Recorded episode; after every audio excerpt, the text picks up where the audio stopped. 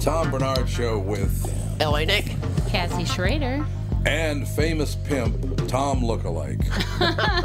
You do look a lot like him in that picture. It's just that one picture though. 'cause I'm looking at another picture. He doesn't look anything No, like just me. that one picture. That one picture looks just like me. It's on news. I know, it's crazy. What site's that on?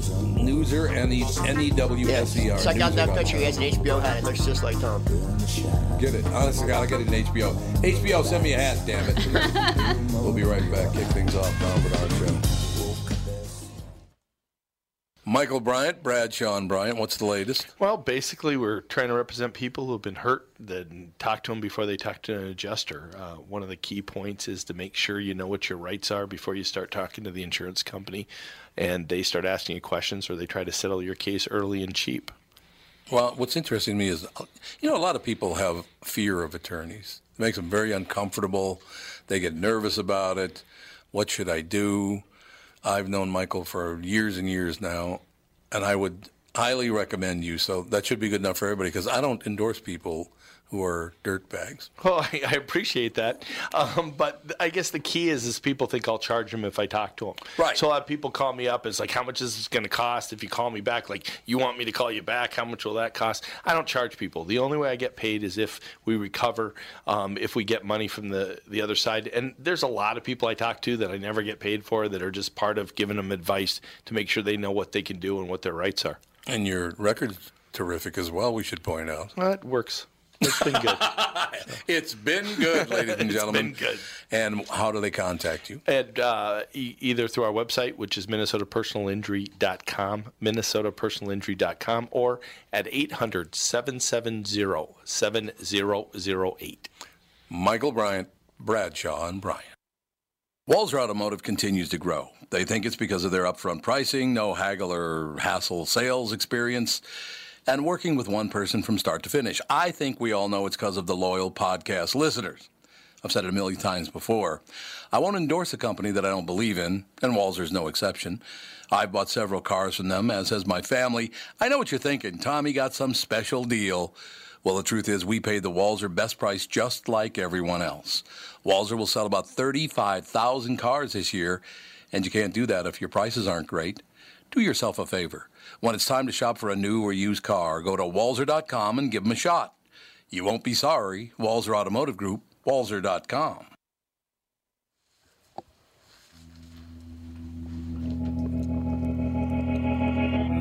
I told you she'd forget to stop the, the clock.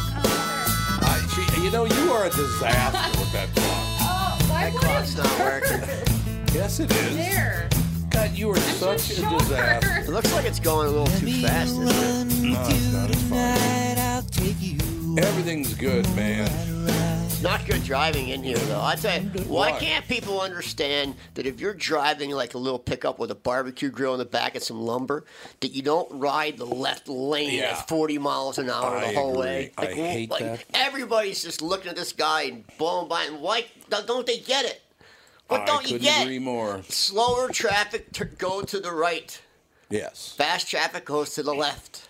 It's not that's not that complicated, guys. I Well, couldn't yes. agree more. Yesterday, I was uh, driving, and this guy decided he was just going to drive right over the white, you know, dotted line. Like he was going to take up two lanes, and he didn't have a care in the world about it. He just drove down the a cedar, I hate it. and it's like, pick a lane, will you? I, I heard some states giving people tickets for riding in the left lane if Good. you're not if you're not going at least the speed limit or over. A lot of states do not allow semis in the left lane. Yeah, we that- do. We do, of yeah. course. So you can do anything you want. But you know what? I noticed though that the semi drivers here are pretty good about it. They don't stay over there long. no, long. they don't. No, they don't. They don't. true. They're pretty. They're pretty nice. I had a little battle this morning on the KQ Morning Show with the Minneapolis City Council and the mayor and the Met Council as well. Well, they're all crazy. So, Okay, well, Aqua now three more people shot. well, they're closing Aqua. They are going to close it, aren't they? They, they put new limits on them, and, and No, I, they, don't- I they don't think they're closing them. They What- are definitely closing. Uh-huh. What Yeah. is Aqua? Aqua's in, the, the oldest running nightclub in downtown Minneapolis. Oh, okay. It's it on has its no- it's been there, 27th year. It's something. twenty seventh year. I believe so. Yeah, it's uh, what was it before? Because I don't even. It was know. always Aqua. Steve and Jado Hawk opened it up Oh, okay. uh, a long time ago. They had a real successful run, and it's a miracle that somebody bought it from them. I'm shocked. Oh, did somebody buy it? Native Americans bought it. oh yeah, I remember that. Yeah, and, you're right. and now they're getting shut down. Why? Well, multiple reasons. The one of the owners has felony arrest, which you're not allowed to own a liquor license if you have felony arrest. correct. Um, so then they did some switch around and found a family member that didn't have a felony and put it in her name. Oh, But the city knows who really owns it. and uh, settle down.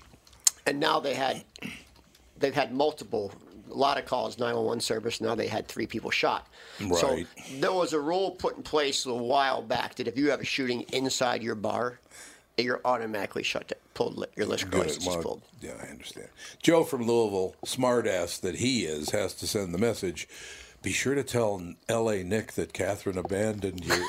Yeah, he's, he's he's been tweeting about yeah, you know how many times you've said it so far, and I Well, think he's Catherine's- reporting to Catherine. thousand. Catherine's reporting that she abandoned you Is she? oh yeah Oh, I knew it. Yeah, See, there you go. Abandoned me. the whole family abandoned you I'm just sitting. Yeah. the whole entire family whole. I'm the only member of my family that's in town. Uh, you must be just bored out of your mind It's only been one day, and I'm already bored as how hell. is it going to be a whole week They're not coming back till Saturday night. It's disastrous. You know what? I do want to make a point about that, and I talked about it this morning on a morning show. Um, God, Lastman, I got to tell you, I said before I say this, I do not want this to be a political statement um, for anybody. Okay, make sure. I don't want this turning political. I just wonder why it is that that that Keith Ellison doesn't want people to see, or his wife, ex-wife, doesn't want anybody to see the records. Why would they possibly care? You know, there's sensitive material. There's anything, any on my marriage license or what. I don't never been divorced, so I don't know how that goes. But you can look at whatever you want. What happens? Last minute he goes, Why hasn't Trump showed his tax returns? I was like, I just told you. I'm asking a question. It's not political. He starts puking up the politics. Of course The that's what hell? everybody does anymore I said, I understand. Um, you know, I don't, I don't like any of them. You can say it's a beautiful day, and somebody turns it into No, it isn't. somebody turns it into politics. You're lying. It's not a beautiful day. It's acceptable. Yeah, it's fake news. Acceptable. Jumping back to Aqua for one second, I am shocked that those psychos on the Met Council, uh, the City Council of Minneapolis, and the mayor would go after a Native American. That surprises me. Uh, that really surprised me that they would go after after an indigenous person. yeah, I don't know the details. I know that initially, I I actually know the kid who bought it, and he is definitely Native American. Um, so, Yeah, I mean, I don't, whatever they go but after they whoever had they, they had a, they had this rule already in place. That if you have too many calls for service and you have a shooting inside your Right. nightclub, you're done. They're tired Yeah, of it. be. They're well, tired of it. uh, They should be tired of it. Get all those thugs out of downtown But you know what? It didn't, it didn't stop. So that happened, I believe, uh, Friday Saturday. It didn't stop the 17 rounds shot on Sunday night. Fourth it's- in Washington. I'm just telling you, honest to God, you people get your head out of your ass and give me back my downtown area. this is gang. This is y'all gang. It's all, gang. It's all, gangs. gang related. and they're letting them run around like they own the town. You disgusting pigs. and now you see you see that that Frey wants to put those signs in the back of police cars telling oh people God! be uh, silent, yeah, see, Bob Kroll really liked that not idea. to talk. Yeah, Bob really, really liked that idea a whole people, lot. People don't understand. It's not. People like oh, it's it's not to give tell anybody their rights. People don't understand. No, it's the, no, it's it's, not. The, it's the only thing that Jacob Frey can do to get attention on the national Democratic platform. I it's a weak mayoral yeah. government. He No, can't you're make. He can't introduce law. He can't do Right. anything. Yep. He only controls the police department. So he's trying to find any way to get on the national Democratic's radar. No, uh, you're 100 percent right, and that's what I talked about this morning. Uh, and what set me off is, and I'm very serious about this, and it shocked me to tell you the truth. We're talking about this, oh, the fact that uh, uh, Hubert shut down and it's become uh, Cargo Food Yeah. Authority or something, Yeah. or something like that. And I didn't realize that Hubert's had closed. I said, "What else in that area?" He's like, "There's like Hard Rock," and he goes, "What?" I said, "Well, there's Hard Rock." He goes, "That closed seven years A ago." long time ago. And I said, that shows you how long it's been since I've been downtown at night. Uh, Hard Rock's I will forever. not do it. I, I seriously been gone for seven years. Well, I didn't even know that. I tell you, there, there's there's there's some areas that are still decent, but that's not one of them. Well, not Hennepin. You know what? You're right. It's not downtown. It's Hennepin Avenue. It's the warehouse district. It's it's, well, not all of it. The warehouse. There's some really nice places in the warehouse district. I know, too. but the, the the crime really the the zone, the center First is Avenue Fifth and Hennepin, Mm-hmm. First and Hennepin, all that area, like around where the police department is, and Yes. then all the but but all the way down to Sex World, and How do you know where Sex World is? well, that's where the shootings were Sunday night at that that club. That, I'm looking at a picture of me, famous pimp found dead. Do you know? I just we looked up Sex World the other day because I was wondering how they're still. You know, they got raided for prostitution like a year ago, and I didn't know that. I didn't either. I- You ever hear my great Sex World story? No, I wasn't even there, but well, eh, phenomenal. It does have a lot of history though. There's a lot of history. Been there for a long time. So I have two friends. I'll identify them as Cliff and Alan, but I won't say any last names, right? So they're driving along, and Sex World had just opened, you know, a few months earlier. And Cliff says to Alan, "I want to go to Sex World." He goes, "What?" He goes, "I want to go to Sex World. It's, uh, you know, I haven't been there. I, I'd like to go in there, and I want to check out Sex World." He goes, "Okay, well, I don't want to do that." He goes, "No, I want to do. it. I really do." Let's go into Sex World. And Alan says, I'll go in there for a few minutes, but that's all I'm going. I don't want to hang out there. I'll go in there for like 15, 20 minutes, and then we can leave just so you can see Sex World. He goes, okay. So they park and they both go in there. The whole viewing area there in that front, where you look at whatever you look at, big old giants or whatever. I don't know what they're looking at.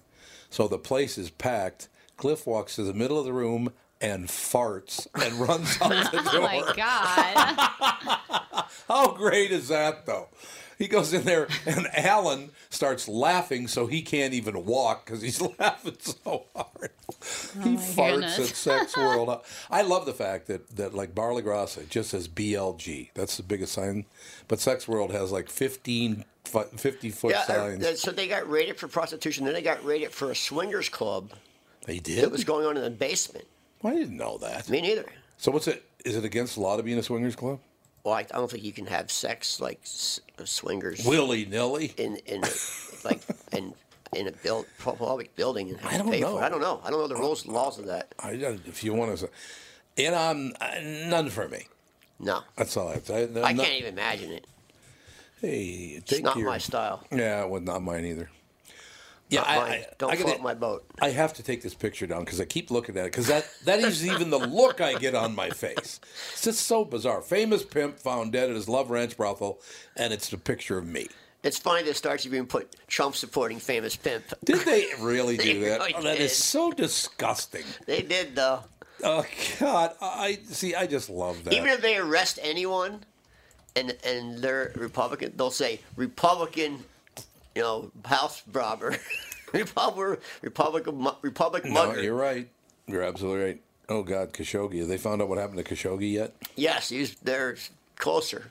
So they, they- know he's been cut up in pieces. So they he they did cut him up into little they pieces. did cut him up into pieces. Yeah, uh, audio contains gruesome details of Khashoggi kill. Also, they recorded the audio of them massacring him. Yeah.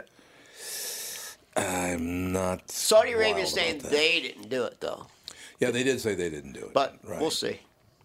He Can't was believe, in the Turkish. He was in. He was in Turkey at the Saudi consulate, wasn't he? Yeah, and yeah, he, no, he was in the Saudi consulate. Yeah, right. He was yeah, it's safe supposed to be a safe haven for him. He's from Saudi Arabia. That would be nice to have a safe haven, but that's not going to happen. I guess it's just the way that whole deal. Yeah, I don't know. It just it's. But the guy that, that Trump got released from the Turkish prison, I was listening to him speak uh, Oh yeah. today. I guess the Turkish prison wasn't as, not as bad as you think it would be, because you would think Turkish prison would be bad. Yeah, I would not want to go to prison in Turkey. Yeah, I guess he. I'm good. What he was saying it wasn't all that horrific. I would like to get that. Well, I don't know. Yeah, I wouldn't mind taking calls on this either. I do not understand why the, and I'll say it for the 5,000th time, I'm not far right or far left. So this is not even a political statement. But I just don't understand how people who lean, lean way left, that it's okay for some people to do what they do, but everybody else is horrible if they do it a la Bill Clinton. You know, it's okay for him to play hide the banana with everything that breathes, which I'll ne- and then his own wife sits, and the reason I'm thinking about this, there is no way if I got caught with my spuzzola on somebody else's dress that Catherine would just go, "Oh, that's fine. They're they're they're both consenting adults." That's what she said. Yeah. Are you insane? She's saying he didn't abuse his, his power. Oh, he She was, was an intern. Abu- oh God. She was an And intern. he was the president. And he was president of the United States, the most powerful man in the world. He didn't abuse his power. No, he didn't abuse his power. That she said, no, no, he did not abuse it.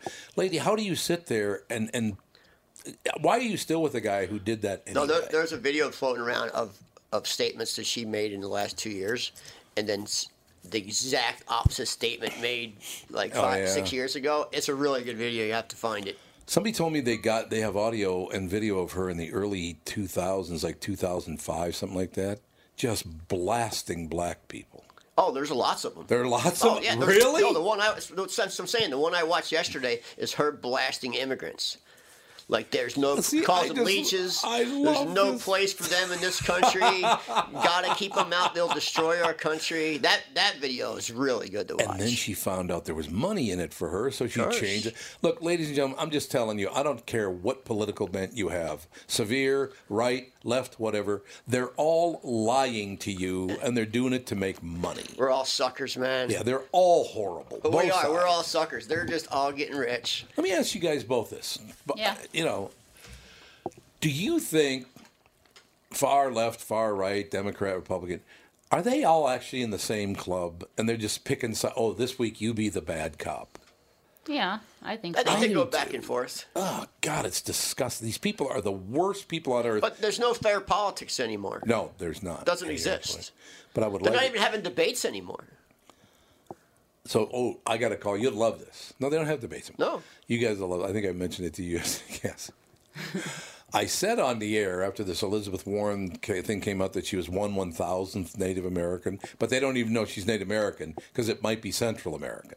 Right. So they don't even know if she's at all indigenous, right? Mm-hmm. But if she is, it's like one one thousandth of a percent. Well, did you see the Cherokee Nation's response But yes, today, and they right? said, blow it out your ass. Get away from us. You are we nothing don't like want us. you. So here's what I said on the air. How the hell did Trump ever get away with calling Elizabeth Warren Pocahontas? How the hell did he get away with that, I right? have no idea. This is exactly what I said on the air. I got complaints what a racist far righty I am. Mm-hmm. What? 'Cause pe- you know why, Tom? Why? Because people love to hate. They do love to hate. Oh, You're we got right. complaints yesterday too because we called Trump orange. Oh, they didn't like. Well, he is orange. I know that's what I said. I'm like, whether you like the guy or not, he looks weird. Look, understand this. When I criticize, Sometimes he's Apology. more orange than some other times. he's got that white thing around his Yeah, eyes. where sometimes he's really it's, orange. it's spray tan. That's Think that's what it is? Yeah, because if you get natural tan, you don't turn that color. It's spray tan all the way. We'll take a break. Be right back. But I, we, I do want to talk more about this whole thing, this political thing. And it's all phony. We'll be right back. Tom Barnard Show. Tom Barnard here with the founder and CEO of North American Banking Company, Michael Bilski, who's here to talk about a great service and an app that you can get and use from North American Banking Company called XCheck. Tom, it's a payment app we developed. We wanted a simple application that was safe and secure, easy to use, and a way in which you could pay the kid who cuts your grass, shovels your snow, way you could split a dinner check without having to exchange cash, without having to write a check. The app processes the payment, puts it right into the receiver's account literally the same day. It's free to our customers. It's safe, secure, and easy to use. This is Tom. Why not bank with my banker, North American Banking Company, celebrating 20 years of providing a better banking experience. Check out nabankco.com slash KQ for more about XCheck. Member FDIC and equal housing lender. Mike is a disaster. Now, wait a minute. You better cut out that. Tommy. Tommy, Tommy, Tommy. Tommy, Tommy. Tom Barnard here for Whiting Clinic LASIK and Cataract. Whiting Clinic has changed their name to include their two specialties, LASIK and cataract surgery. Whiting Clinic is best known for their amazing LASIK results and ability to enhance thousands of lives by restoring vision to clarity without the need for glasses or contacts. You've heard me rave about them for years. You know that.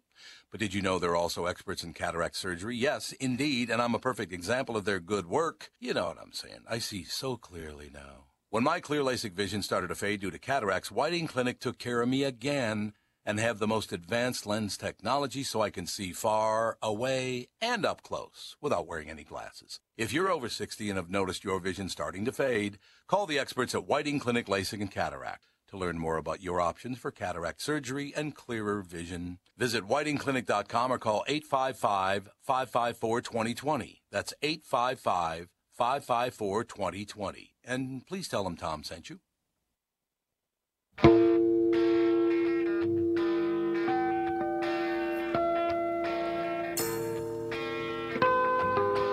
I'm just waiting for you to start the clock again. you are unbelievable. I'm multitasking. You're a Disaster.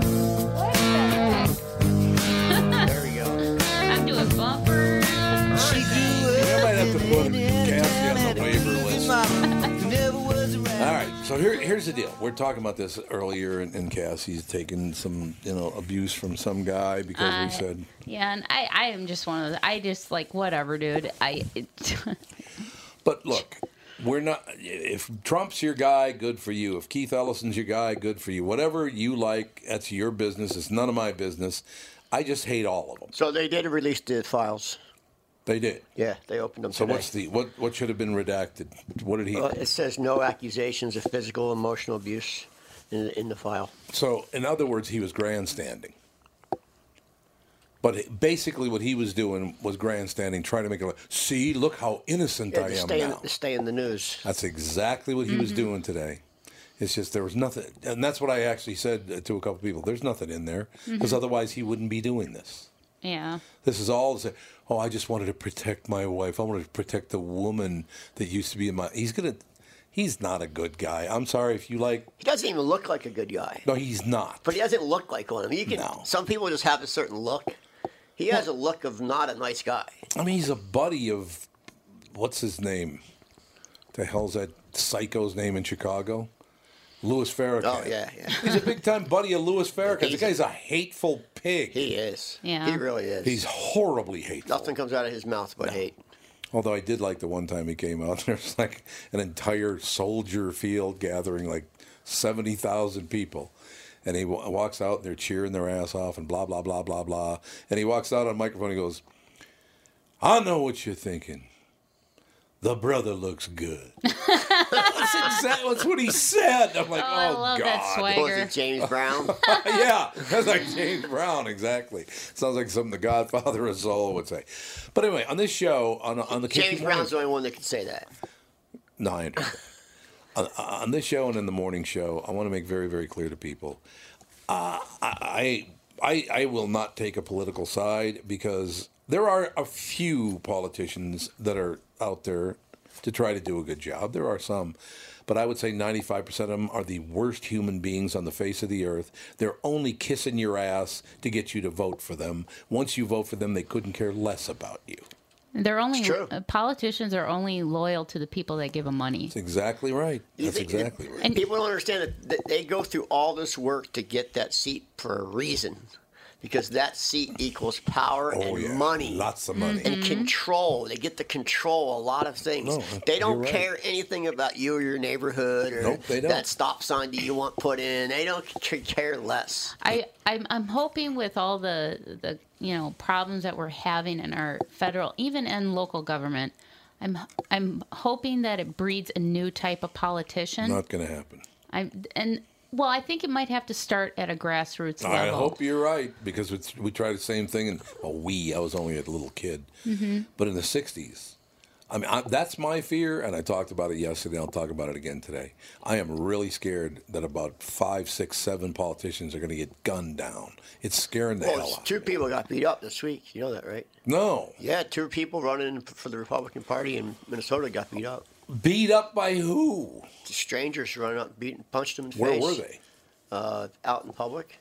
Were they at Shitholia? Where were they? Uh, no, no, just uh, no so people walked up and punched him? Yeah, you can Google it. You can pull That story is up. unbelievable. Just pull up two Republican I just candidates in Minnesota beat up. See, I, I can't take it anymore. I, I just, you people out there, you, you far righties and far lefties, you're disgusting. You're causing hatred to just flourish, and you need to shut up. You really do. Well, and the media doesn't help at all. They Oh, God, no, 'cause they- sensationalize it all. but they're all in it for the money again. And It's That's, like, that, and that's what people don't understand. They, they they're just looking for those ratings, sensationalize that's all everything. they mm-hmm. care about. Well, I really all think. I really think too. I mean, laws need to be changed where politicians can't take lobby money. I mean, th- That would they- be nice. I mean, they don't Well, realize that our tax dollars pays. Their, so we give them money, but they don't see it you that see way. the guy who just got arrested for building the bomb in his basement? No, I didn't. See that. You didn't see him. that? Did you see No. that, Tom? No. You guys don't know that story? So a guy just got arrested for building a 200 pound bomb in his basement. and he was going to blow it up on election day, November 6th, in, in Washington, at the Washington Monument. And he, to bring attention to some, I forget the name of it, but it's this ideaism of that anybody appointed to office should be randomly picked Mm-hmm. in a lottery. Just anybody, like you would be picked to be the senator. You, it's random picked politicians. So you you know it's not the richest guy. Whoever has the most money gets in, and you know, so Yeah, it's, it's a not shame. corruption. But yeah, you guys didn't hear that story. No, I didn't. I I've it's a been big story. I've been so out of the news lately because I just I, I'm so busy and I've been dealing with a lot of health issues. that was a pretty so big story. like Two hundred pound bomb, and but he was only doing it to bring up the to get bring light to this. well, and I think too. I think a lot Idea. people, especially Americans, feel they have to go to radical, you know, action for their voices to be heard. Because if we were to go on the. Congress floor and give them a tongue lashing, it would fall on deaf ears. They Well, wouldn't care anymore, especially in local government. Whoever has the most money wins the seat. Yeah, I know. It's buying seats. I mean, It is right now, Dean seats, Phillips yeah. is running state representative. He'll win because he has millions and millions and millions and Oh, endless you money. think he will? He'll beat uh, Erik Paulsen. Absolutely, he's got millions. He has sixteen. I heard sixteen million in offshore accounts. I mean, yeah, but just Eric buy this- Paulson has held that seat for a long time, yeah. for I know. good Well, over ten people years. better go vote because just uh, Dean Phillips is in the lead. Oh, he is now. Oh, I he didn't is? know. I I, I knew they were that. tied by last like time I eight saw. points or something. Really? Yeah, really. Well, you know, I got to be honest with you though. What is what has Erik Paulsen done in the ten years? Yeah, but what did he Dean? Phillips is loony not, left, too. Again, I am not asking anybody. You know, I'm not. I'm not making a political statement. But what do these guys do? What has he actually done? Nothing really.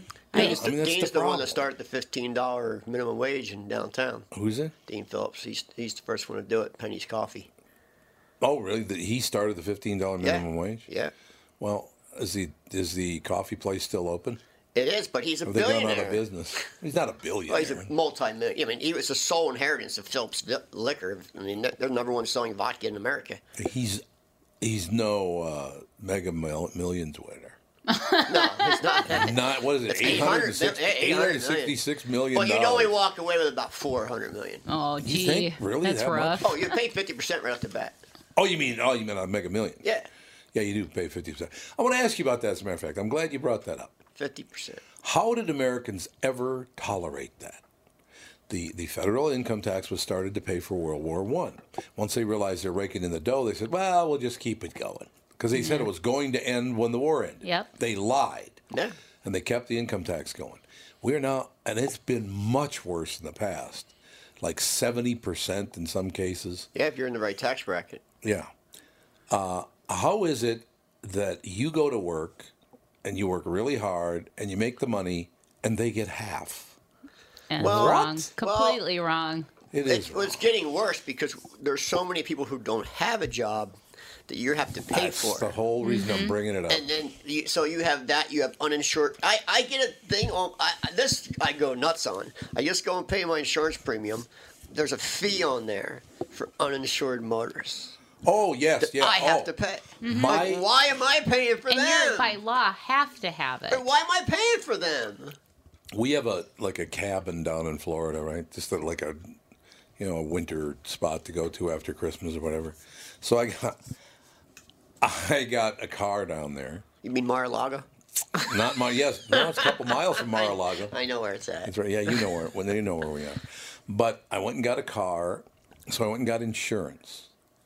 I have a uh, wonderful record. There's nothing on my. I think I, got a speeding ticket like eight years ago or something. You know, and that was a prick that gave me that anyway. Down there. No, it was here. It's down there, you get take it easy. Yeah, down there you do, right? I've never gotten a ticket there though. Um, but here's the deal. So I get my insurance and then blah blah in the mail and send the money in, two grand for the year. I'm like, what? Two thousand dollars? What you kind of insurance you get? I got, you know, I got full coverage and all that stuff, but I was like, my insurance here is I think nine hundred a year. I like Minneapolis. pay- oh, I got. I don't know. I pay a lot less than that. Okay, well, let me tell you something. I looked exactly what you're talking about. A thousand dollars of that was for uninsured, Uninsured motorists. motorists. Yeah, I had to. I'm paying their. Uh, It's not insurance. fair.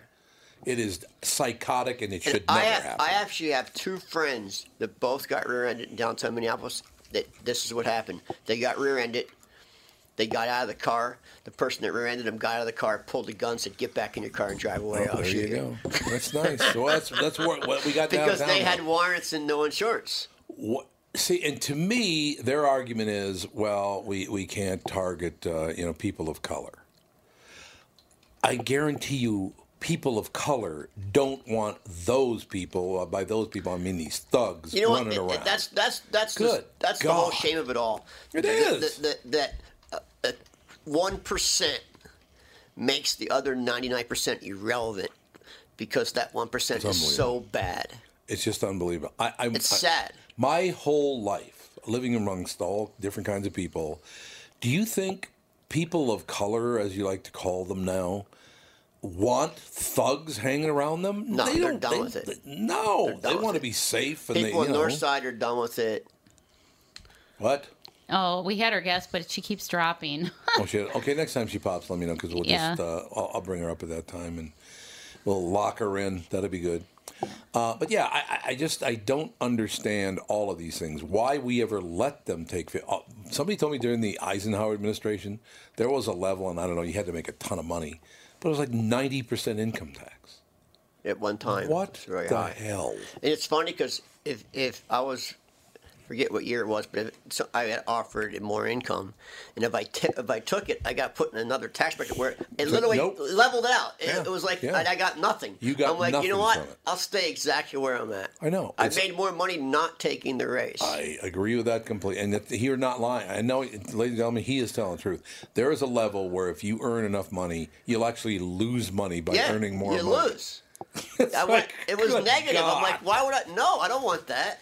But you know what I really hate about that? That was all instituted after the Rockefellers and the Vanderbilts and all these very, very big buck families got together in New York and said, "Yeah, we should we should start an income tax." Well, you've already got your money and you didn't pay any income tax And, on it. and I mean, you have all the other taxes too: sales tax, property tax.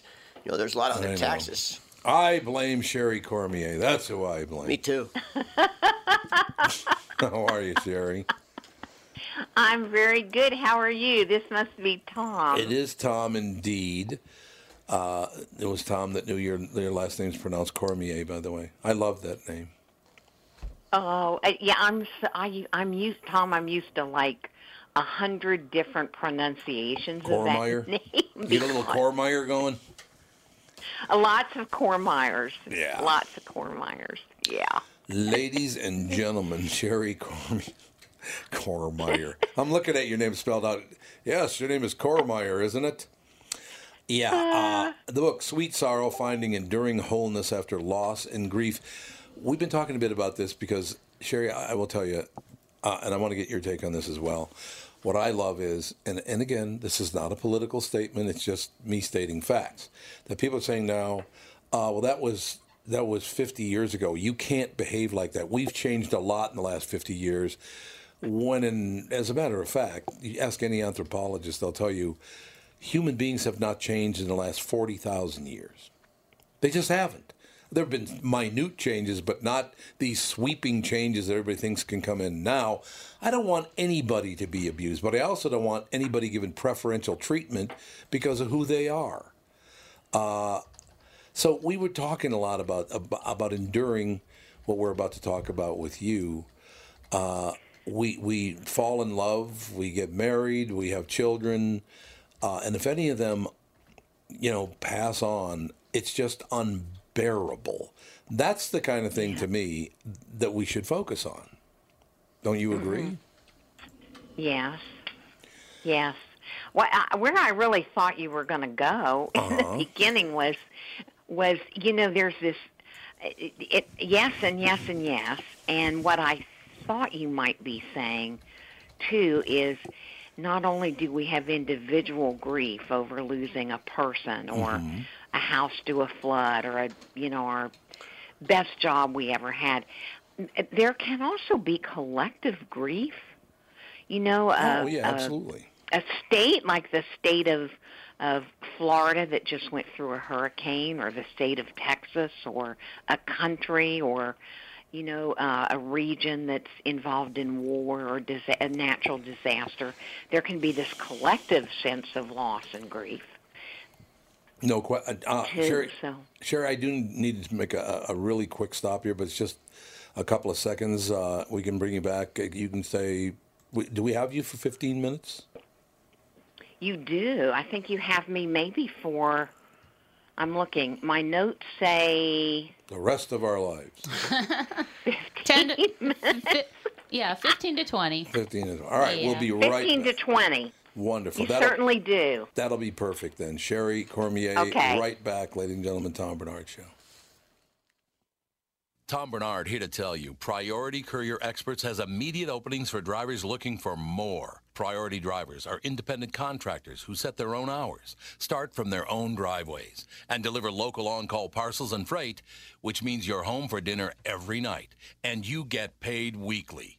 Right now, Priority's driver friendly lease to own program has brand new dock trucks, flatbeds, curtain sides, and tractor trailers just waiting to be driven home. And Priority's also offering a $4,000 sign on bonus to qualified drivers. So if you've got the skills, we can get you qualified to start driving a brand new truck in as little as three days. Calling all drivers, come get the $4,000 sign on bonus you deserve for all the knowledge and experience you bring to the delivery business. Call our fleet reps right now at 651 748 4477 or visit them online at priority.com. Priority Courier Experts. Every time you call us, we deliver. Tom here for Sabre Plumbing, Heating, and Air Conditioning. Right now, Sabre and Bryant are teaming up to offer 0% financing for 36 months when you buy a new Bryant furnace. This is the perfect time to replace your old furnace with a new trouble-free, energy-efficient furnace from Sabre. And when you buy Bryant equipment, you're getting one of the most trusted names in the industry. This 0% offer is available for a limited time. Call Sabre Plumbing, Heating, and Air Conditioning to find out more, and please tell them that Tom sent you. Sabre and Bryant, whatever it takes. Do do do do do do do do do. Is this music where you reset the clock? Yes. You will are on. The, And I'm not okay, tall. go. Yeah, there you go. There I you gotta bounce up over the. No, it's- camera. It's, right over the camera, yes, I because I, can see the thing from here. it's so short. We are back, ladies and gentlemen. Sherry Cormier with us. We're talking about, uh, yeah, I mean, it's called Sweet Sorrow. They did Sweet Sorrow Finding Enduring Wholeness After Loss and Grief. Where did this, where did you begin uh, writing this book? What, ca- what happened that made you want to write this book? Yes, what a great question, Tom. well, it's not a happy question, and yet, No. in a way, it, it's not a sad question either. It just is. It just is. Um, in the last decade, I've experienced a lot of personal loss myself. I'm also a psychologist and a bereavement trauma specialist. So, you know, I sort of thought I knew a lot about loss. Yeah. And man, did I get smacked in the face. What a humbling experience because uh, 10 years ago, I lost my father. Now, he was 90, so that was sort of expected, but still hard.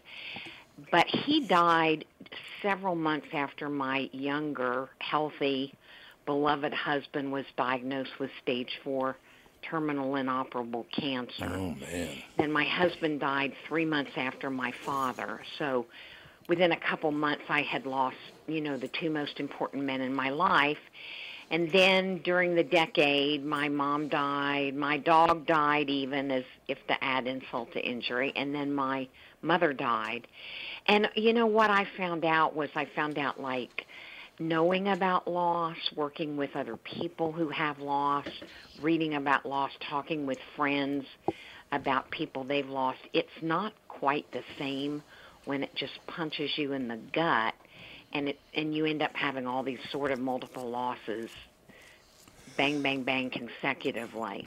I, I So I go ahead. I lost a friend this week from suicide, and, and I've lost other friends from natural causes and a couple from drug overdoses, but the suicide affected me different because Yeah. I just don't understand it. It and, does. And he, had, you know, to somebody that has children and a wife and a, their And he parents. was young, right? Wasn't he like late 40s? Yeah, he was young, and he his, his dad's still alive, and and it was a big impact on me, like, cause, because I don't Mm-hmm. Understand it. There's Yeah. there's no reason Right. for it. Right. You know, so unfortunately, uh, the suicide rate in the United States is really on the rise. We don't know exactly why, but more and more people are killing themselves. And that that is in some ways a really challenging kind of loss whether you're a family member member or friend because it seems if you don't have that same inclination, and hopefully you don't, it seems incomprehensible to you how someone could take their own life. And I think it's the only. And way, I think, I think it's the only way somebody dies that you can think to yourself, I might have been able to f- change it. Like I, I thought to Yeah, myself, right. if I would have saw John Saturday night and talked to him, maybe I Mm-hmm. would have changed the course of his thought of suicide. So you blame yourself, and, and people say, well, how didn't we know? Right. So cancer is nothing. Right. You can't blame yourself. It's Right. it's cancer. But old age, you can't blame yourself. They died of old age. But when it's suicide, you're ten, you tendency more to, to blame yourself. well, well, let me, I'm sort of, um, let me say, actually, with cancer, you can still find ways to blame yourself. Yeah, I think we can truth. find ways to blame ourselves with anything that Yeah. results in something we're not happy about. But suicide, I agree with you. There's a particular sort of, I'm going to almost call it survivor's guilt It is. that comes absolutely. when we're a friend or family member like oh my god i'm still alive. My friend joe just killed himself and why didn't a why didn't i know about it? And b i could have done something. I don't think i think those are myths though. I want to just sort of put that to rest. I know that what you're feeling is really common. I think they're myths that a we could have known about it and b we could have prevented it. Because when people suicide when someone does it i mean they've probably thought about it. They may have i mean i'm sure they've thought about it. And yet when they finally decide i'm doing it now it can be a very impulsive thing. And so it's really hard with psychologists. We can't even predict when when a client really is going to self harm or not so it, we really I want to I want you to go easier on yourself with that. Yeah, it's tough though. Even yesterday it was a beautiful day, and I felt guilty. I'm like, I'm enjoying this beautiful day, and he's dead. Yeah. Yeah, I understand And that. I'll tell you, I'll tell you. You know what I think he would say to you? What was your friend's name? John, John. And your name is Nick. Nick. 'cause Yeah. I knew you weren't Tom. Okay, Nick. So I'm so used to calling people by their names. Nick, you know, I think Joe would say John. to you, John. John, okay, I think Close John enough. would say to you, Nick, don't waste time now feeling any guilt over what I did. I did it. It was my decision. Yeah. It's mine, my cross, so to speak, to bear. The biggest message I can give to you after my death is to go out and live your life to the fullest and en- enjoy your life and give love to all the people around you and not not keep bashing yourself over the head because you're enjoying something and I'm not here to hang out with you. Well, as a different And friend. that's the other th- that's kind of the other misconception maybe I'd like to or maybe I should call it surprising discovery because, you know, I think when someone close to us, whether it's suicide or cancer or just old age, someone dies, are you know we're so we are of course are heartbroken and we're bereaved and and so forth. One of the biggest discoveries that I made and I one of the reasons I wanted to write Sweet Sorrow was I recognized that death is really not a disappearance of that person we care about it's a transition and even though we can't still like you Nick you you don't physically see John anymore, and I don't physically see my husband Jay anymore. But I believe that that person's energy and spirit is always around us, and they're always their memory is always in their in our hearts. And so it's not that they that they're erased permanently from our lives. It's that, it's that our relationship to them now changes, and yet John is always going to be an important part of your life, even as Jay is 10 years later now, been gone for 10 years, still an important part of mine. Yeah, that makes total sense to me. By, uh, I guess, a bit of a coincidence, yesterday on the show we were talking about, you know, parents dying, and what you're talking about today, as a matter of fact. And I said I was very, very concerned because my father died when he many, many years ago. God, he's been dead for I guess 32, 33, no, 35 years he's been dead. But and, I can, and you were young, right? Yeah, I was very young. Tom? Yeah, yep, I was very young, and I remember the look on his face and what he said to me just before he died. And then my mother died ten years ago, and I can still see her face and hear her voice, and she was holding my hand. I will never forget what she looked like and what she said and then she died. Mm-hmm. That's a tough thing. To, mm-hmm. It's really hard for me to carry that around. It's wonderful that I have such strong memories of my mother. Mm-hmm. I was mm-hmm. never close to my father, but I, mm-hmm. I love having that moment. But it, in, in a way, it's kind of frightening because it's just so. That is definitely the last time I'll ever see her, which is difficult. You know. Well, and and you know, it's probably hard then because you're feeling so much pain. You know, initially I think we feel so much heartbreak and so much pain. And um, memories are comforting and they're also, you know, they can stir up pain. I mean, I someone said to me yesterday, she had lost her sister a few while a few years ago and she said, you know, like initially the memories kept coming back and I yeah. I almost didn't want to remember because it was too painful. The hardest part seeing so other, those, other people that were close friends with that person and yeah. that triggers it triggers emotions quickly. Yeah. Yes. Yes, absolutely. And yet, you know, loss is I think the thing that we're all saying here is loss is a universal human experience. I mean, we all sooner or later are going to get gut gut kicked or gut you know yeah. have this gut wrenching right. sense. Well, we're all sooner or later going to die. We've lost someone. yeah, and we're all going to die. yes. And and yet, I think in the United States we don't like to. You know, we're a little phobic about talking about death and dying and grief and loss and.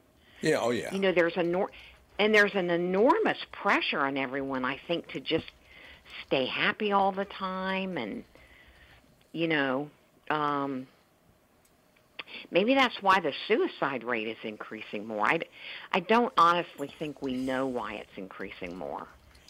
Uh, but it is. It def- definitely is. Oh, I think I know. I know exactly why it's increasing because people, uh, human beings, since the advent of social media, people are disgusting. They're embarrassing and disgusting.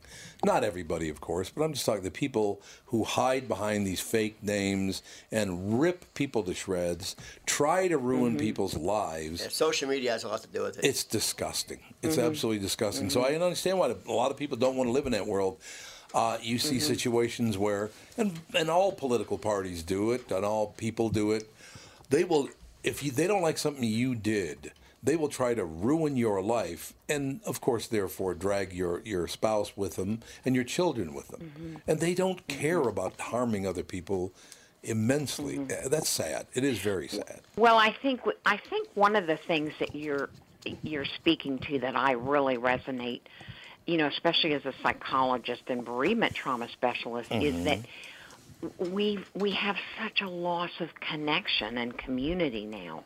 No, you know that people feel in this city, in this city, there is no community anymore. there is no community anymore. It's true. Yeah, well, and I don't think it's just your city. I think it's rampant. It's terrible. um, it's rampant. There's there's you know, and and even the loss of the sense of family connections. You know, families in agrarian times, we all used to live near each other and work the farm together, and you know that that's just not the way things are since the industrial revolution. And families are dispersed loved ones are dispersed. We there's you know every uh, there's so much loneliness in the world.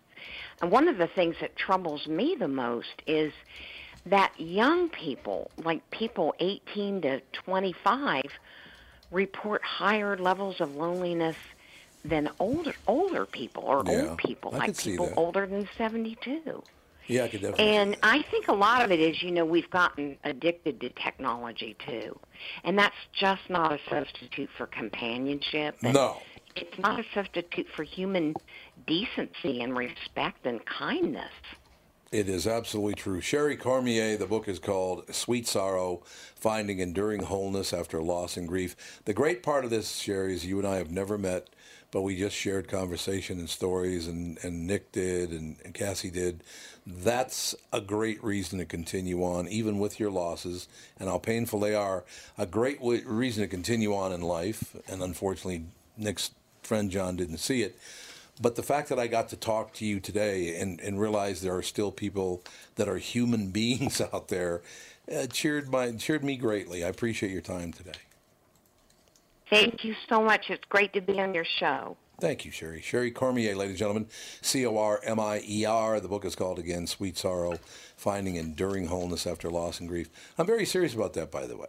You know, you're sitting here and you just lost a friend. Uh, but the great thing about it is you're sitting here and we're all talking to one another and, and we're all human beings. I don't think the two of you in here want to stab me in the back. Maybe you do. No. but You know, I don't know. How, I don't know how people do it because I don't either. couldn't live I don't with either. like I, I, even just, if somebody's even a little bit mad at me, I can't sleep. Like I have to fix it that day. So I don't know how Mm, these people do that. all this backstabbing and and I don't destroying people. Like how do they how do they live with themselves? You're 100% correct. How do they I don't, sleep? I don't know. How the hell do you sleep at night? Stealing from people, How do you sleep? stabbing people in the back, all this passive aggressive behavior. I would rather walk up to somebody and go, you know, I've never liked you, and here's why.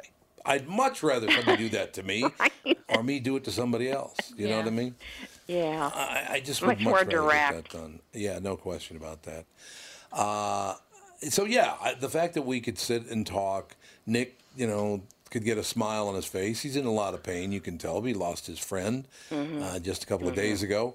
But you, you can get a smile on your face, and I think that's the human connection. That's all that matters, as mm-hmm. far as I'm concerned. That's what matters. And that, you know, that's what gets you through grief and loss and heartbreaking times. I- I can't say it any more clear, clearly, really, that sadness is, you know, it's helped most by the kind of connection we have with other people. Because grief is, and, you know, that pain that, that Nick's feeling right now and that I've felt, um, it's very isolating. You feel is, very yeah. alone. Yeah, it's You, true. you actually kind of want to be alone. Like I I've been pushing away from other To some people that I know. degree. Yeah. Matter of fact, I'm going to be Yeah. alone right now. I'm going to get away from Nick. Sherry, thank you for your time. Have a great day. Thank you. You all have a great rest of your day. You Thanks too. for having me on the show. Thanks a lot. We'll be back. Tom Barnard Show. I thought she was very. Bye bye.